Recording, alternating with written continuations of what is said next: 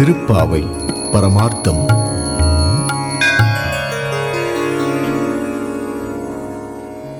கீசுகீ சென்னுங்கும் ஆனை சாத்தன் கலந்து பேசின பேச்சரவம் கேட்டிலையோ பேய் பெண்ணே.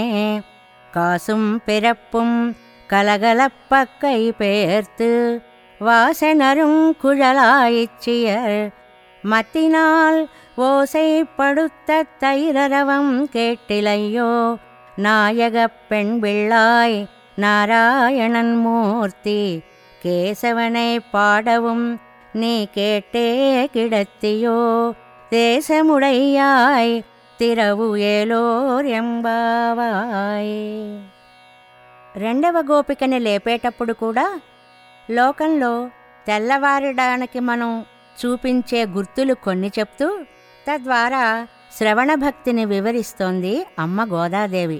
భరద్వాజ పక్షులు పగలంతా ఆహారం కోసం పోతాయి కదా, అందువలన అవి తెల్లవారుజామున కలుసుకుని ఏవేవో మాటలు మాట్లాడుకుంటున్నాయి.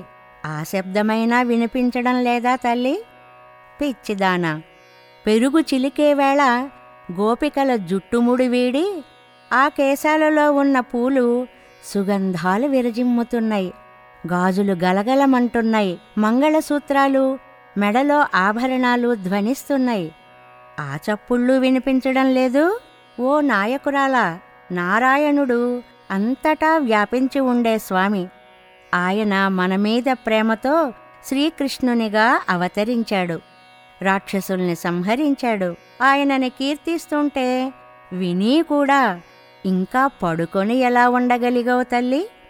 నీ తేజస్సు మాకు తెలుసులే, దానిని మేము అనుభవించేలా దర్శించేలా తలుపు తెరవవమ్మా అంటూ గోపికను లేపినట్లుగా చక్కటి భావాన్ని అందించింది ఆండాళ్ తల్లి.